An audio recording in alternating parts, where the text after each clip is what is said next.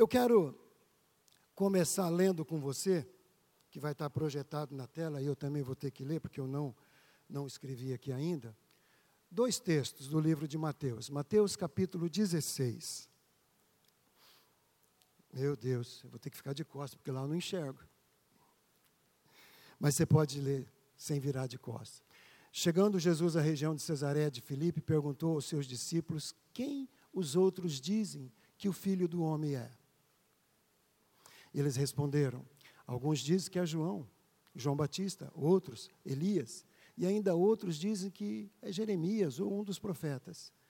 E vocês? perguntou Jesus: Quem vocês dizem que eu sou? Simão Pedro respondeu: Tu és o Cristo, o Filho do Deus vivo. Respondeu Jesus: Feliz é você, Simão, filho de Jonas, porque isto não foi revelado a você por carne ou sangue, mas por meu Pai que está nos céus. Então, esse primeiro momento dessa conversa deles ali no capítulo 16 foi isso aqui: Jesus é, é, feliz com Pedro, enaltecendo Pedro, porque Pedro tinha tido uma experiência com o Pai e o Pai tinha revelado quem Jesus era. Jesus era o Filho do Deus vivo. Que Deus, o Deus que criou todas as coisas, o Deus que fez os céus e a terra, o Deus que libertou o povo do Egito, o Deus que enviou seus profetas e juízes para conduzir o povo, para guardar o povo, para lembrar o povo. Esse Deus é que Pedro está falando, esse Deus, o Deus vivo. Mas a coisa continuou, a Bíblia não fala quanto tempo depois, simplesmente é, pode mudar, Gustavo, pode pôr o próximo. Ali, ó, desde aquele momento, Jesus começou a explicar aos seus discípulos que era necessário que ele fosse para Jerusalém e sofresse muitas coisas nas mãos dos líderes religiosos, dos chefes, dos sacerdotes e dos mestres da lei, e fosse morto e ressuscitado ao terceiro dia. Aí o Pedrão, que tinha tido aquela baita revelação, Olha o que ele diz. Chamando Jesus à parte, começou a repreendê-lo. Pedro repreendendo Jesus. Nunca, Senhor, isso nunca te acontecerá.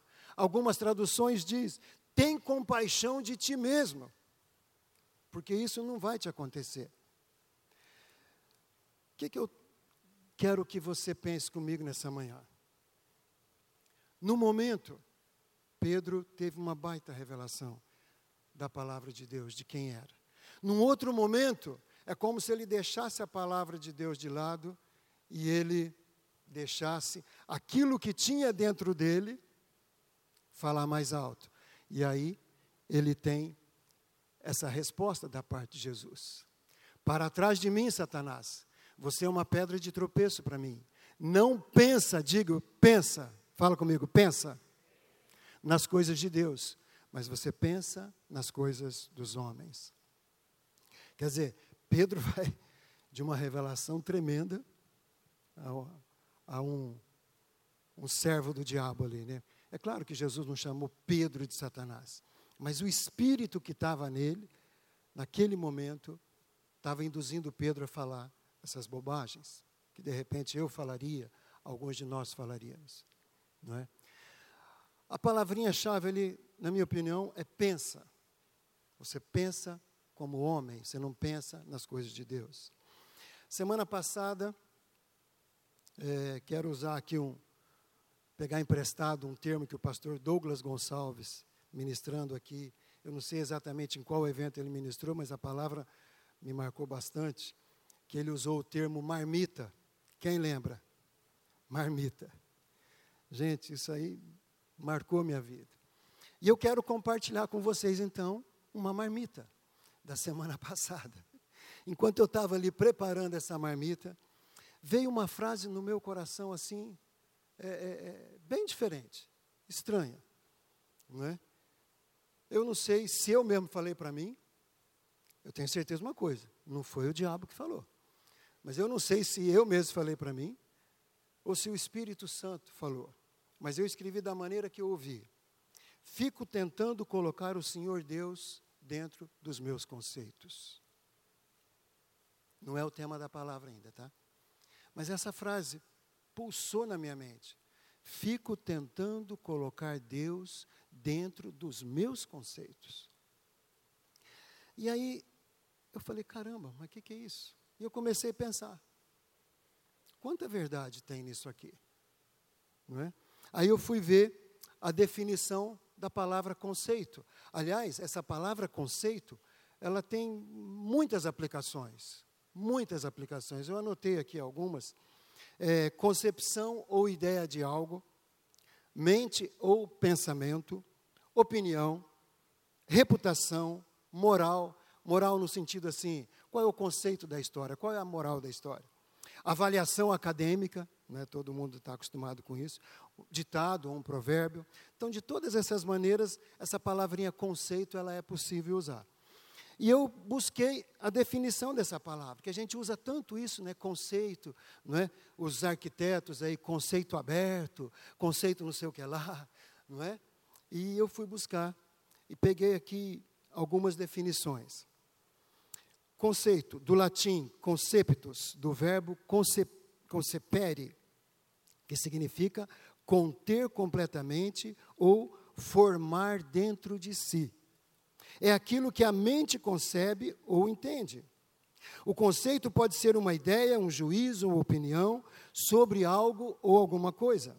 Um conceito pode ser traduzido como a concepção ou a caracterização de algo. É aquilo que é concebido em pensamento sobre algo ou alguém.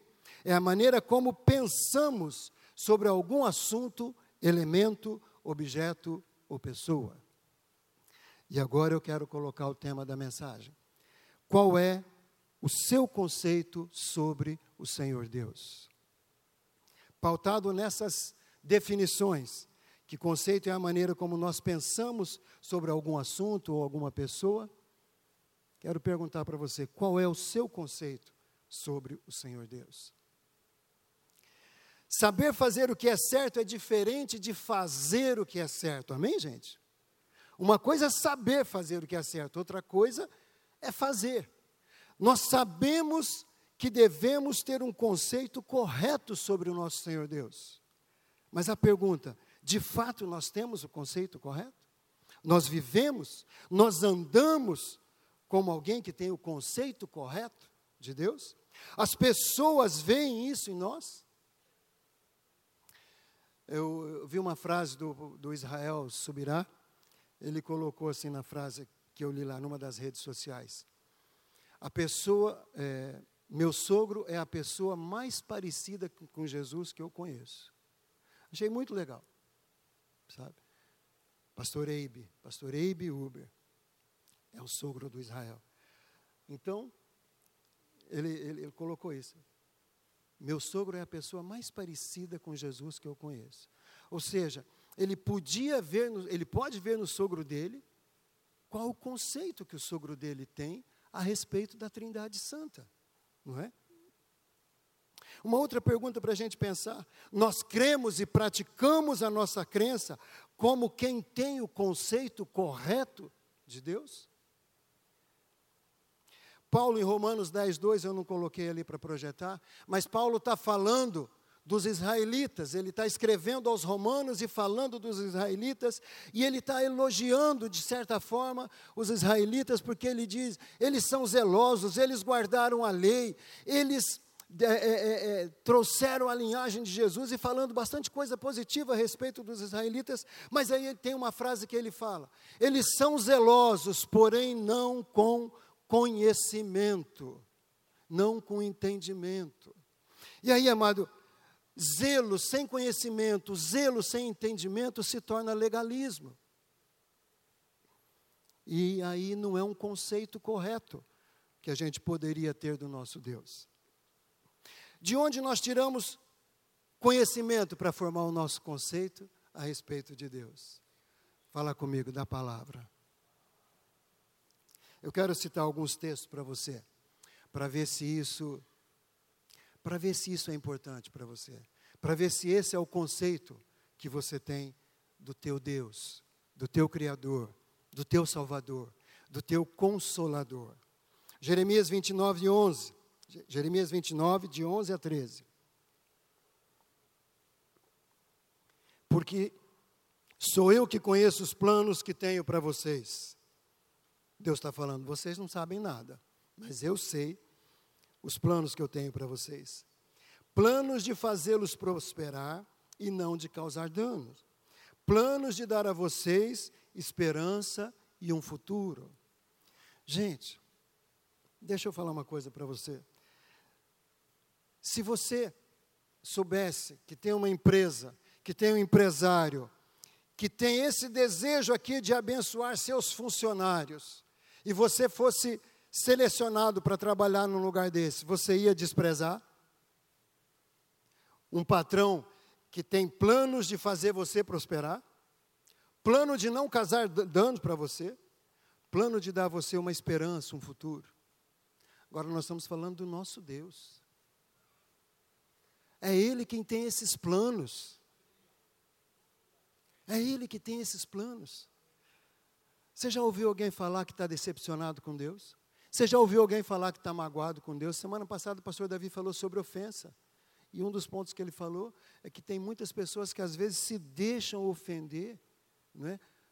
como se Deus tivesse ofendido essa pessoa. Mas nosso Deus está falando aqui, ó, prosperidade, não causar danos, é, esperança, futuro. E aí ele ainda continua: então vocês clamarão a mim, virão orar a mim e eu os ouvirei. Vocês me procurarão e me acharão quando me procurarem de todo o coração. É esse o nosso Deus. Agora eu te pergunto: isso está no seu coração? É uma realidade para você? Você pensa isso? Você vive isso? Isso para você faz parte do seu dia a dia? Isso é conceito. Isaías 57, 15. Pois assim diz o Senhor, o, o alto e sublime, que vive para sempre, cujo nome é santo. Ele diz: Eu habito num lugar alto e santo, mas também habito com o contrito e humilde de espírito. Algumas, algumas traduções diz humilde de coração, para dar novo ânimo ao espírito do humilde e novo alento ao coração do contrito.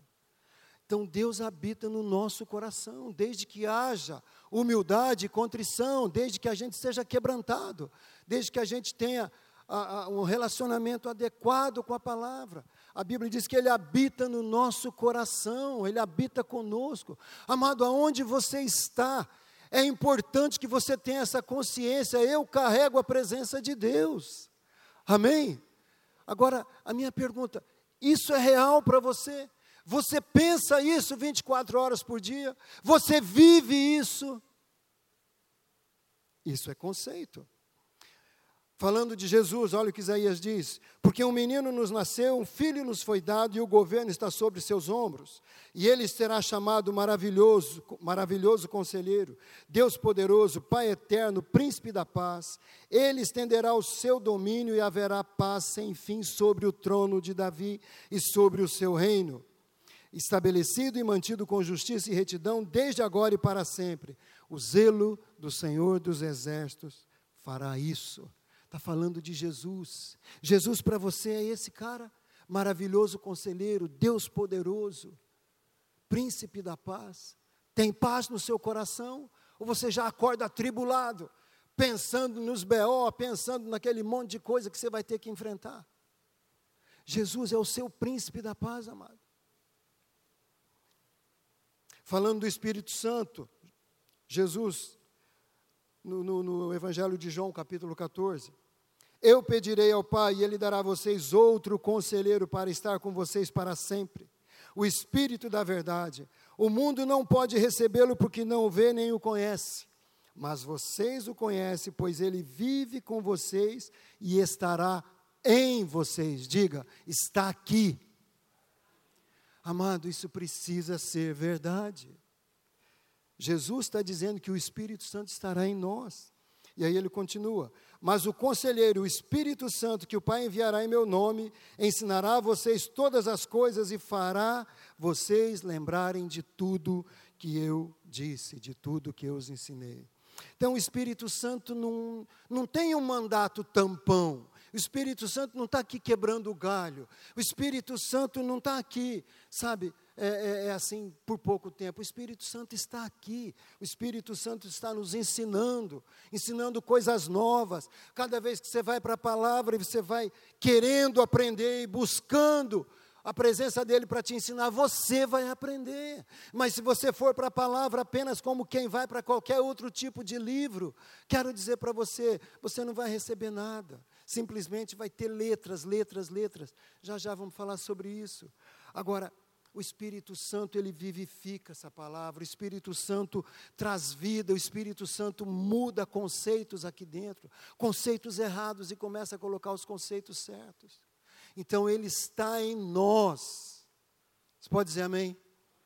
Ele está em nós, ele habita em nós. A gente tem cantado nos últimos tempos aquela música do David Keelan, não sei se é dele propriamente, a essência da adoração. E tem uma frase que eu, que eu amo repetir: Rei de imensurável valor, ninguém pode medir o quanto és digno. É verdade isso. É um rei de imensurável valor. Como a gente pode medir a dignidade, a grandeza, o poder, a bondade, o amor e a misericórdia de Deus? Como? Não tem como. E é esse Deus que é o seu Deus. Amado, nessa manhã nós precisamos entender que conceito eu tenho de Deus, o que que eu penso de Deus, como eu me relaciono com Deus, como eu vivo o meu dia a dia. Como? Sabe? Se eu tenho um conceito correto, eu vou viver anelado. É isso que os discípulos, os apóstolos, eles, eles aprenderam com Jesus. Jesus veio para ensinar tudo isso. E o nosso conceito de Deus precisa partir, precisa partir do próprio Deus. Nós precisamos aprender com Ele o verdadeiro conceito a respeito dele. Eu não posso ter um conceito e um, um outra pessoa ter um outro conceito. Se a gente está lendo a mesma Bíblia, e é o mesmo Deus, é o mesmo Espírito Santo, não, é? não estou falando de temperamento, a maneira com que eu vou orar, a maneira com que eu vou estar. Não estou falando disso. Estou falando do conceito de Deus, das doutrinas de Deus, da verdade de Deus. Tá certo?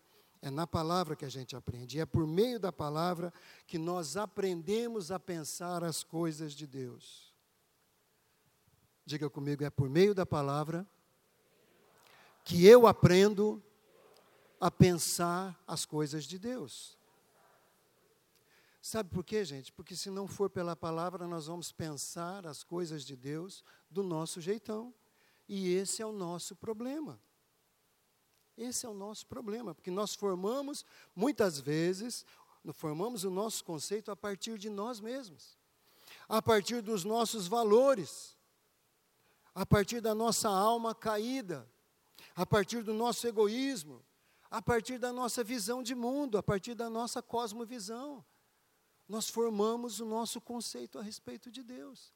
Por isso que essa frase que, que eu ouvi, que eu tenho tentado colocar Deus dentro do meu conceito, dentro dos meu conce meus conceitos. Muitas vezes nós estamos fazendo isso, sabe? Tentando colocar Deus, tentando adequar Deus dentro da nossa vida.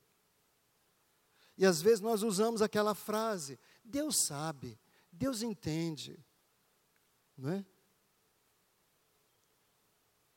Colossenses 3,2 também não publiquei ali, mas o, o apóstolo diz que nós devemos manter o nosso pensamento nas coisas do alto. O que são as coisas do alto, amado? As coisas do alto, aonde o Senhor está. Quero dizer para você, a nossa vida não é compatível, a vida em Cristo, com a vida terrena de depravação. E depravação, não quero dizer depravação moral, não. É depravação na maneira de pensar, na maneira de agir.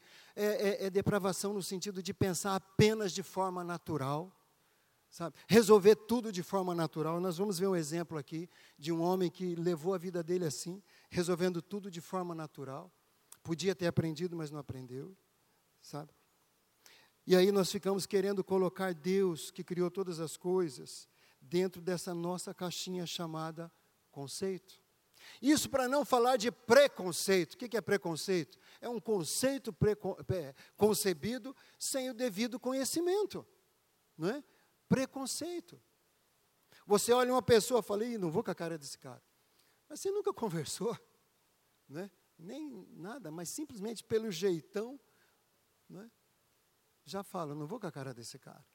Aliás, um testemunho breve, isso aconteceu, acontece ainda muito comigo. Né?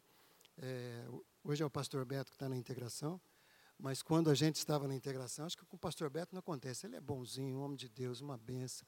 Mas quando eu era responsável pela integração, eu não sei o que, que acontecia, mas pelo menos uma vez por ano, né, dos três encontros que a gente tinha, pelo menos um, vinha lá um irmão muito querido, muito abençoado, falar, pastor, eu não ia com a tua cara. Alguns chegaram a falar assim: eu te odiava. Fala, meu Deus. Sabe?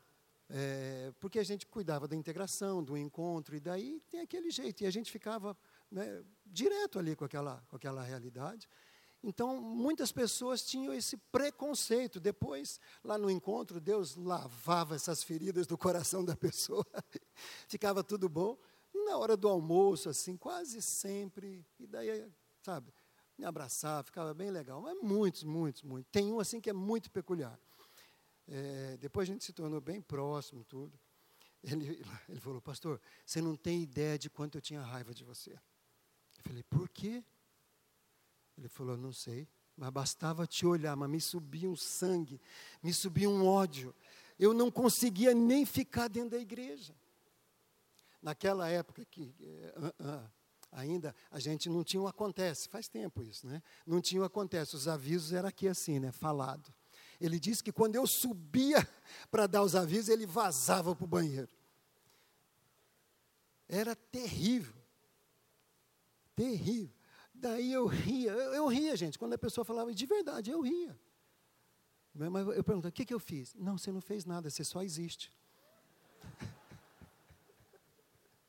Falei, então desculpa eu existir. Perdão. Mas todos, todos que vieram, então, assim, que eu fiquei sabendo que vieram, né? É, ficou bem, ficou bem. Há poucos dias a gente conversou com um casal, né, Mozão? Um casal bem querido que está voltando para a liderança, é, vai voltar na liderança na nossa área, e ele falou a mesma coisa. Rapaz, você não tem ideia de quanto eu tinha raiva de você. Eu falei, mas por quê, meu irmão? Não vou falar o nome não, tá bom? Vocês estão curiosos, né? Mas por quê, meu? Eu falei, rapaz, é que você falava cada coisa que me incomodava. Era verdade para a minha vida, mas eu não queria aceitar. Então, desde a integração, você começava a falar, aquele negócio entrava assim, e eu ficava com raiva de você, ao invés de ficar com raiva de mim. Mas, glória a Deus. Então, preconceitos, preconceitos. Você nunca teve isso, né, gente? Nunca teve, né? Você nunca precisou chegar numa pessoa assim e falar: olha, eu pensava isso de você, mas estou vendo você é bem pior. Não. Não. Estou vendo que eu estava enganado. Não é? Mas a gente precisa deixar o nosso coração limpo. E aí, gente, quando você tem alguns conceitos a respeito de Deus que não foram formados pela palavra de Deus, existe um choque. E quase sempre eu e você preferimos deixar de lado o que a Bíblia fala e ficamos com o nosso próprio conceito. E levamos a vida de acordo com aquilo que nós pensamos, aquilo que nós achamos. Como Pedro aqui, que uma hora ele teve uma revelação tremenda, o conceito a respeito de Jesus era um, e dali a pouquinho ele baixou a guarda, quem sabe ficou se achando, ficou. Oh, eu, né? Eu e Jesus, nós somos assim, né? Eu, o Pai falou comigo, não falou com os outros homens, falou comigo. Sei lá, estou viajando aqui. Mas aí, um pouquinho que ele descuidou, ele já muda o conceito. Daí é o conceito carnal a respeito de Jesus. Né? Tenha pena de ti mesmo. Sabe, amado, o nosso problema também é que nós reduzimos o Senhor a esse ponto de colocá-lo dentro dessa nossa caixinha. E depois nós oramos pedindo que Ele faça milagres. Você já parou para pensar?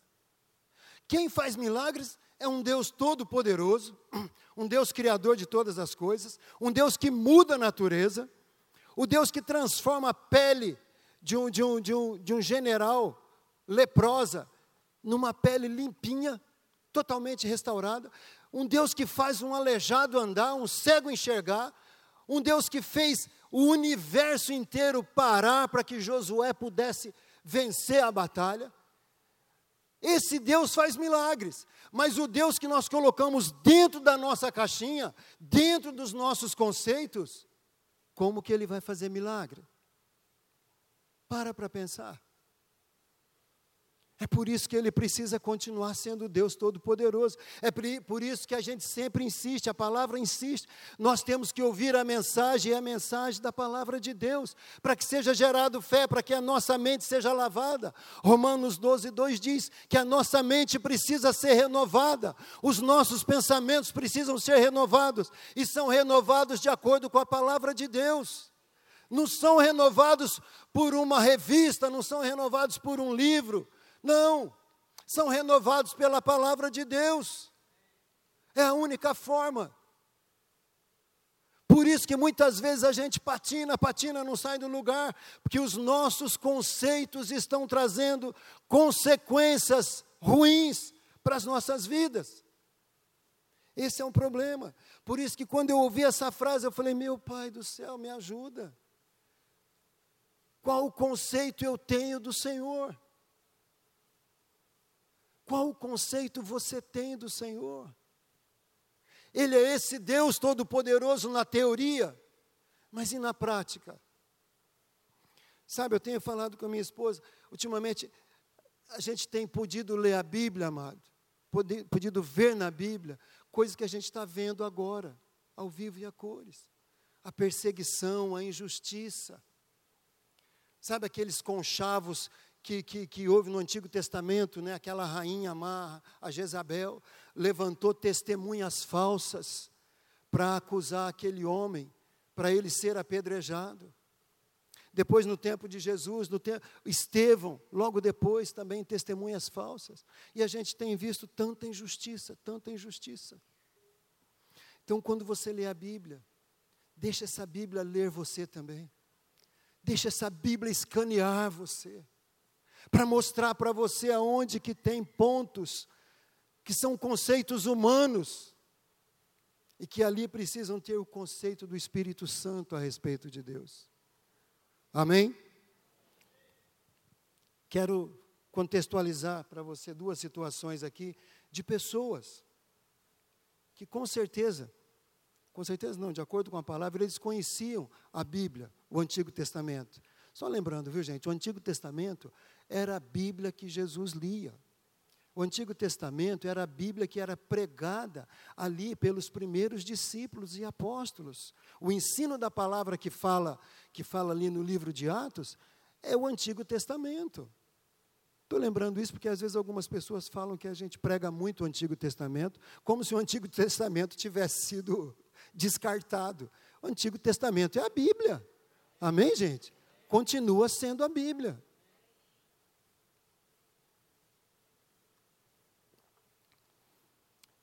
Aqui está falando em Atos 19, não vai ser projetado ali também não, mas só para contextualizar para vocês, quando nós não temos a percepção correta, o conceito correto, os pensamentos corretos a respeito de Deus. Atos 19, de 13 a 16, fala de uma família, sete irmãos, sete filhos, de um judeu chamado Seva, C-E-V-A, Seva. Esse, judeu, sete filhos, e esses filhos eram exorcistas, eles iam nas casas para expulsar demônio. E aí chegaram na casa do endemoniado e eles pegaram e falaram assim: ó, estava difícil a coisa, com certeza, e eles falaram assim: eu expulso você no nome de Jesus que Paulo prega. Né? Exorcista terceirizado.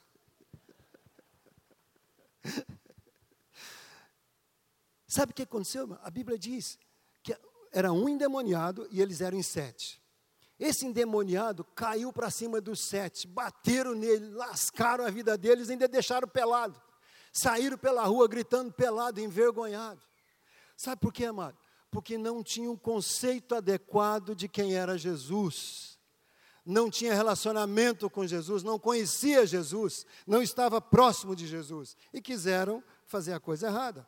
Um outro momento, 20, é, Mateus 22, 29, também Jesus respondendo aos judeus, pessoas que estudavam a palavra. Havia uma situação de uma mulher que ficou viúva, e aí o, o, o, o irmão seguinte, né, ela era casada com um rapaz, aquele cara morreu, o outro irmão dele casou com ela, ele morreu também, o outro casou, tá, tinha sete irmãos, ela matou os sete. ela enterrou os sete.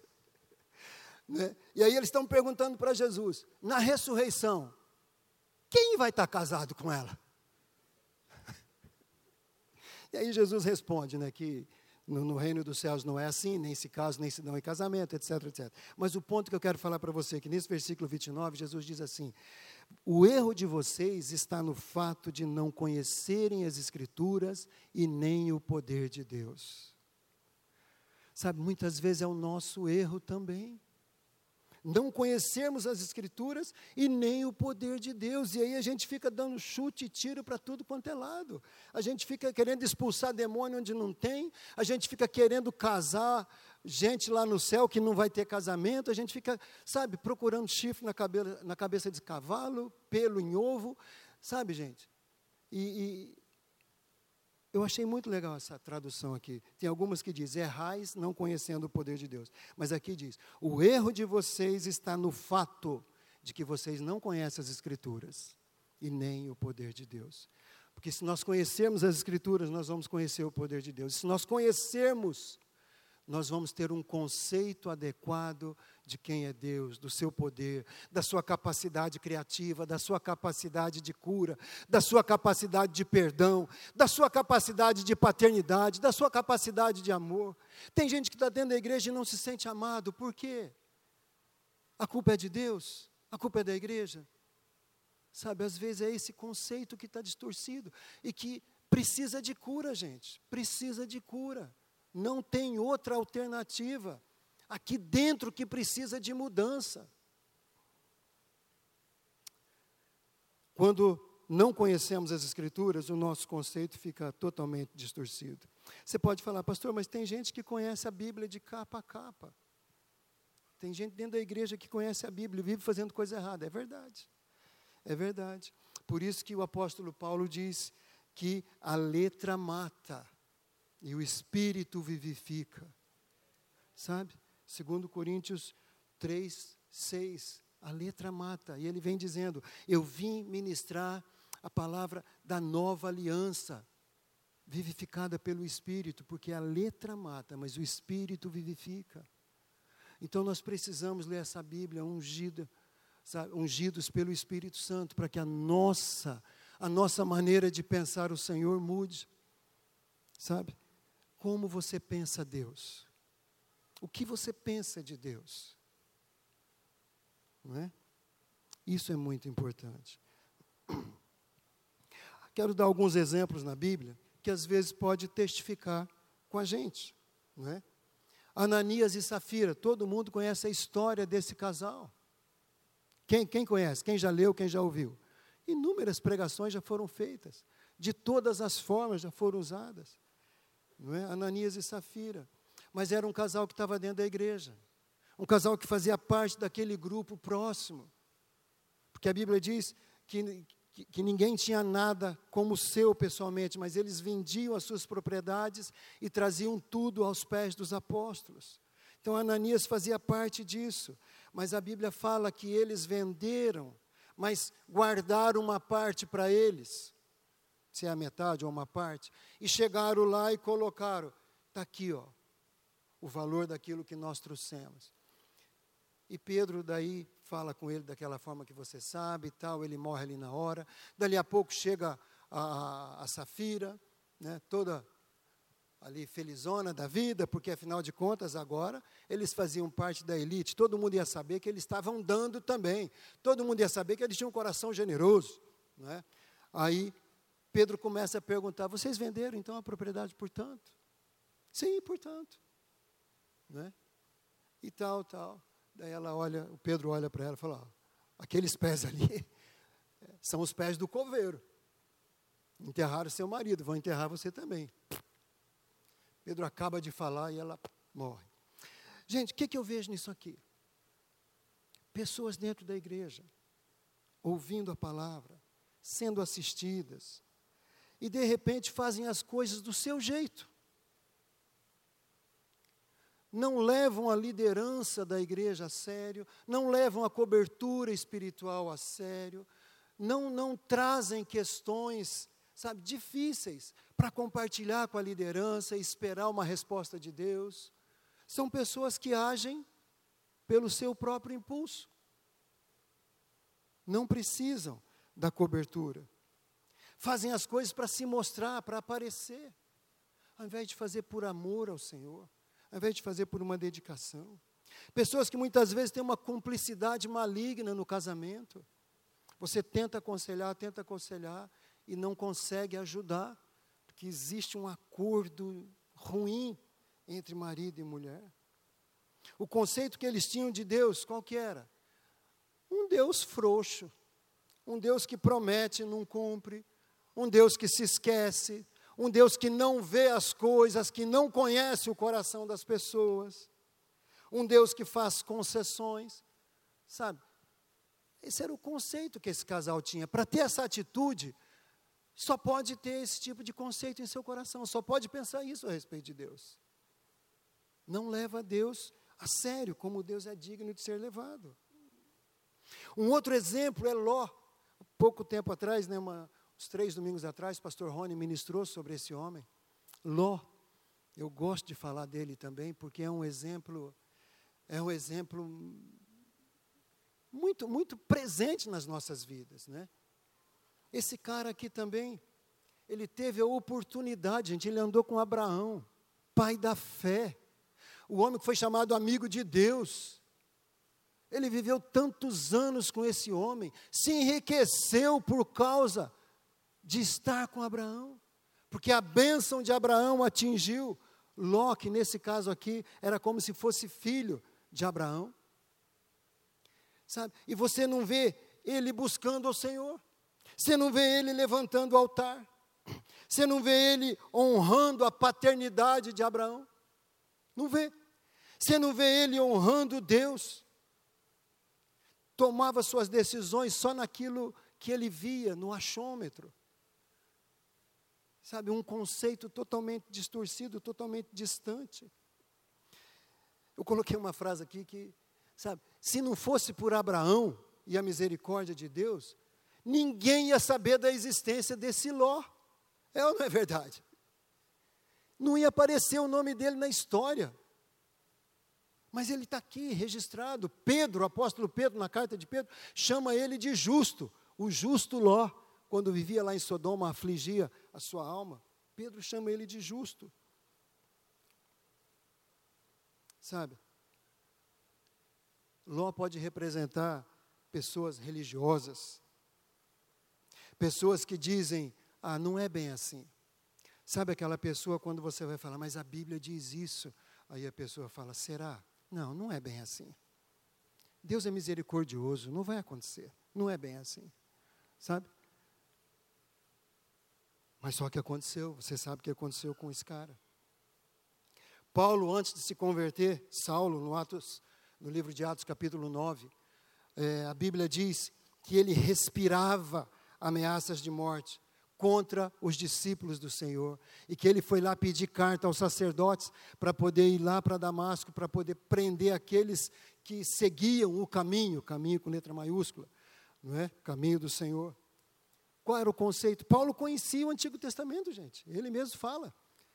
É? Hebreu de hebreus, judeu zeloso, fariseu, etc. Ele conhecia, ele conhecia a palavra. Mas o conceito que ele tinha de Deus era de um Deus raivoso, de um Deus vingativo, de um Deus irado, de um Deus sem compaixão. Mas aí ele se converte e glória a Deus, né? O conceito dele muda. Eu acho que nós precisamos passar por isso também, de uma mudança. Nosso Senhor Jesus, quando veio, ele trouxe o conceito mais perfeito a respeito de Deus. Quando ele veio, ele revelou o Pai. Ele revelou o Deus misericordioso, amoroso, na forma de Pai.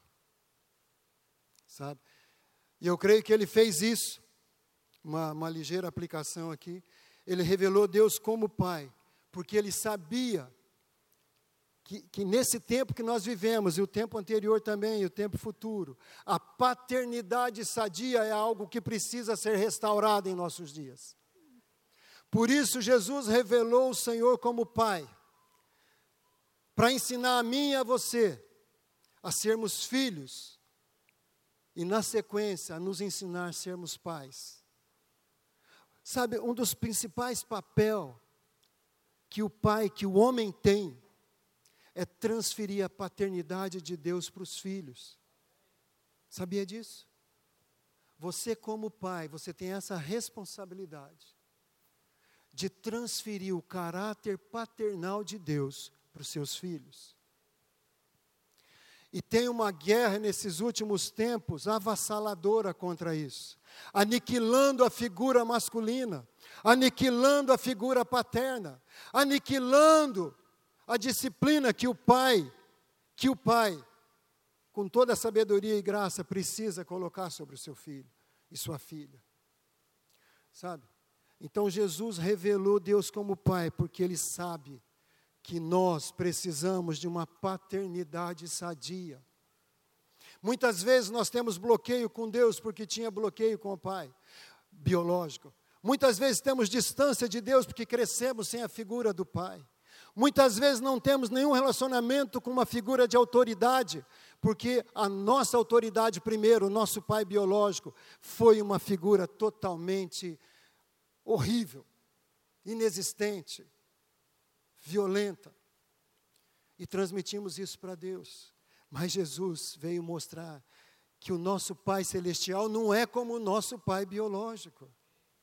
Nosso Pai Celestial corrige também, disciplina também mas Ele traz para perto. Ele traz para perto. Então, Jesus revelou o Senhor como Pai, porque essa ferida da falta de paternidade precisa ser curada, precisa ser sarada.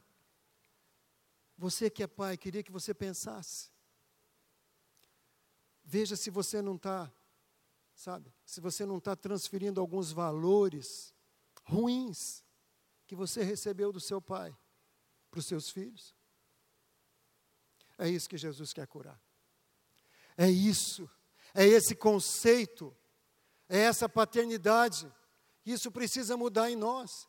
Porque o que acontece, amado, num tempo, nos tempos atrás, tem várias pessoas aqui da minha idade, né, os pais é, castigavam os filhos à torta e à direito. A gente apanhava simplesmente por piscar ou por existir. A gente apanhava, não tinha razão, a gente apanhava. Apanhava por tudo. Glória a Deus, como o pastor Davi disse, sabe, é, é, é, é, muitas vezes, muitas vezes, talvez a maioria, eu merecia. Os meus irmãos mereciam. Mas algumas eu tenho certeza que não. Uma vez a mãe da Pedrina pediu perdão para ela na minha frente. Agora, tem uns, cinco anos, né? Pouco antes dela falecer pediu perdão, falou: Eu te bati da maneira errada. Eu corrigi você naquele dia. Não é? Sabe, coisa linda isso, ela ter isso no coração. Porque algumas vezes, uma vez eu apanhei do meu pai por nada, gente, simplesmente porque um cara foi lá falar que eu entrei na frente do carro dele e eu não entrei. Eu não entrei. Sabe? Ele foi lá contar para meu pai. Gente, eu só lembro do meu pai me levar para dentro de casa e depois eu estava dentro do tanque de lavar roupa, com água, cheio de água. Ainda tinha anil, quem conhece anil? Né? Anil, aquele troço, né, que eu não sei nem para que colocava aquilo. Tinha anil na água. Eu saí de lá meio azul. Né, tudo cortado. Eu não lembro, gente, eu não lembro, eu não senti. Não senti as varadas, não sei nem o que, que meu pai usou. Eu só lembro que depois, quando alguém me tirou lá de dentro, sabe? Por causa disso. Se meu pai fosse vivo e eu já fosse convertido, eu ia falar com ele, velho, você tem que me pedir perdão daquele dia lá. Porque eu não fiz aquilo que aquele rapaz falou. Ele mentiu para o Senhor. Mas está perdoado em nome de Jesus. Então havia essa, essa violência nas correções, nessa, não vou dizer violência, mas havia, havia isso. Agora, exagero, né? A palavra certa em alguns casos é exagero. Mas todas as vezes que ele me corrigiu porque eu merecia, gente, glória a Deus. Glória a Deus mesmo. Agora tem esse negócio que ninguém fala nada, não pode. Né? E, e o pai não corrige, o pai não educa, o pai não limita, o pai não, não, não, não, não mostra o caminho, o pai não faz. Sabe, gente, é um outro, é um outro extremo, é um outro exagero. E Jesus quer curar, curar, fala comigo, curar. Curar a ferida da falta de paternidade. Amém? Precisamos ter esse conceito certo. Porque ele, como pai, ele é perfeito. Ele, como pai, ele corrige, ele é amoroso, ele cura, ele perdoa, ele orienta, ele acolhe. Tudo isso. E nessa paternidade, ele produz em nós transformação, gente. Cantamos hoje aqui. Curou, limpou, transformou minha vida. Não é? Ele produz transformação. Eu era um bêbado. E pela graça dele, hoje eu estou aqui. Transformou minha vida. Sabe? Até onde eu sei das gerações anteriores minhas, todo mundo alcoólatra na família do meu pai. Eu e meus dois irmãos também. Um dos meus irmãos é convertido, o outro ainda está meio travado, já fiz casa de pai, já aceitou Jesus, já desaceitou, e sabe? É, não sei se é possível isso, mas, né? Mas a gente está orando, está crendo, está ministrando. Crescimento. A paternidade do Senhor produz crescimento. Sabe, é, é, eu era nada, só quem me conhece aqui nesse salão tão bem quanto Deus é a minha esposa. Eu era nada, gente, eu era um zero à esquerda. Covarde, frouxo, tímido, pobre, lascado, cego e nu. Sabe? E Deus mudou, trouxe crescimento. Eu, eu costumo dizer, sabe, hoje, eu não teria dificuldade, claro, temor é uma coisa, tá bom, gente? Mas eu não teria dificuldade de ministrar para qualquer plateia, gente. Primeiro, porque eu não vou na minha força, eu vou debaixo da graça do Senhor. Segundo, porque Ele me curou da timidez, da covardia, da fraqueza, sabe? Não tem, não tem essa dificuldade por conta disso. Prosperidade Ele produz em nós, essa paternidade produz prosperidade. A gente estava falando ontem de um casal que é bem próximo nosso, não é? Não vou falar não, mas é o Brigo e a Márcia. Sabe, a gente pôde ver, assim como aconteceu na nossa vida, né? Nós chegamos na igreja e não tinha nada. Você sabe o que é nada? É. Ah, mas você, pagava aluguel? Não, não tinha dinheiro para pagar aluguel. A gente chegou morando de favor na casa dos outros. A gente não tinha nada. Aí, quando a gente conseguiu alugar uma casa, não tinha móvel para pôr dentro. Aí a gente foi ganhando as coisas. Ganhando. Guarda-roupa cor de laranja. Quem já viu guarda-roupa cor de laranja? Era o nosso guarda-roupa. Colchão no chão. Um dia deu uma chuva e inundou o quintal, nosso colchão virou uma balsa. Inchou, ficou coisa linda. Né? É, e aí a gente tinha ganhado algumas roupas, porque a gente também tinha pouca roupa, e a Pedrina lavou a roupa, estendeu no varal, um, varal, um, um quintal fechado, e aí a gente foi fazer não sei o quê. Quando chegamos, as roupas tinham sido roubadas. Aleluia. Sabe? Então, mas a gente não tinha nada mesmo. Muitas vezes a gente ia a pé para a igreja. Sabe? O Briga e a Márcia chegaram muito parecidos. Não, melhor. Ele já tinha um apartamento no nome dele. Que quase estava perdendo o apartamento. Aí Deus preparou um comprador. Aí ele começou a mudar de vida. E hoje que Deus tem feito na vida dele, casou os dois filhos, pôde ajudar os dois filhos a ter o seu imóvel próprio. Quantos pais podem fazer isso, gente? Sabe? Então, é, é, Deus produz é, através da sua paternidade, ele produz prosperidade em nós. Agora, paternidade, é importante você saber que paternidade é, uma, é, é, é, é aqui e lá, sabe? Eu preciso aceitar a paternidade que o Senhor me oferece. A paternidade está para todos nós, mas eu preciso aceitar. Já vamos falar do, de, de um filho que não aceitou. Proteção, através dessa paternidade, amor. Gente, quando você reconhece essa paternidade, você ama. Eu não estou falando amar de sentimento, até, até, até amar de sentimento, o amor fraternal, o amor filéu, sabe? Tudo isso é importante, mas é o amor ágape, aquele amor que te capacita a amar mesmo as pessoas que você não gosta. Mas você ama, por causa dessa paternidade. Um exemplo de um cara na Bíblia que não aceitou paternidade, assim, tem vários. É o filho mais velho daquele filho pródigo. Você lembra a história, está lá em Lucas capítulo 15, não é? Quero focar bem o filho mais velho. Quando o pai começa a fazer a festa, quando o pai começa a ficar feliz pela volta do filho pródigo, o mais velho está chegando do trabalho, e a Bíblia fala que ele não entra, ele ficou lá fora. E aí seu pai fica sabendo, e o pai que tinha saído ao encontro do filho mais novo, para receber o filho mais novo, também saiu de dentro de casa para receber o filho mais velho. Esse pai era muito justo. E insistiu com ele para entrar. E ele falou: Não, não vou entrar. Eu tenho servido há tantos anos e você nunca me deu nem um cabrito para festejar com os meus amigos. Chega esse teu filho que gastou todo o teu dinheiro com as prostitutas e você manda matar o, o, o bezerro cevado, confinado, aquela picanha macia. Né? E eu nem cabrito. E não quis entrar. O que, que eu vejo aqui, amado?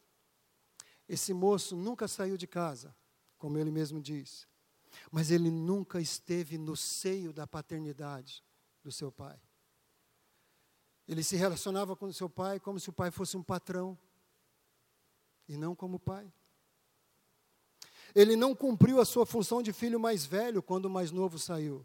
Porque o filho mais velho nessa cultura tinha algumas obrigações. Sabe? Uma delas é não permitir que os outros filhos tratem o pai com desonra. Mas esse filho mais velho não fez isso. Ele criticou o pai e desprezou seu irmão quando eles voltaram. Sabe o que, que eu vejo nisso? A pessoa que não recebe a paternidade do Senhor não é capaz de honrar os irmãos, nem biológico, e nem os irmãos da igreja. São críticos, rancorosos, falam mal dos irmãos. Isso é ter um conceito muito distorcido desse pai. Veja bem, se o meu pai é o Senhor Deus, e o pai do pastor Trajano é o mesmo Senhor Deus, se eu falar mal do Trajano, qual o conceito que eu tenho de Deus? Será que eu vou ficar impune de falar mal de alguém que também é filho de Deus? Consegue entender como é sério, gente? Como tudo isso é sério? Como traz consequências? Quando nós não temos um conceito correto de Deus?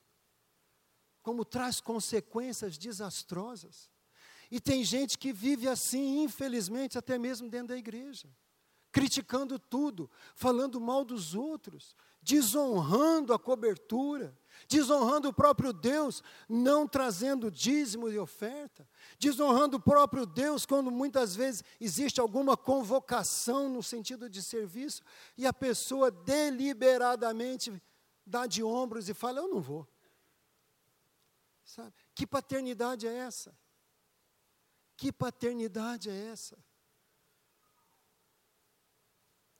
Essa paternidade precisa ser curada em nós. Todo o criticismo, sabe, todo aquele aspecto crítico.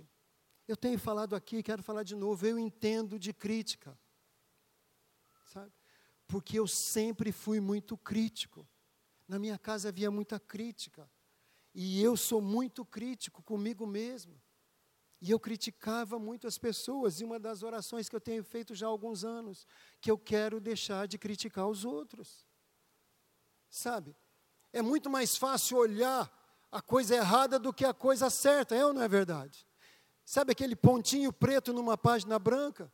Que a pessoa pergunta: o que, que você está vendo? A pessoa fala: um pontinho, pontinho preto.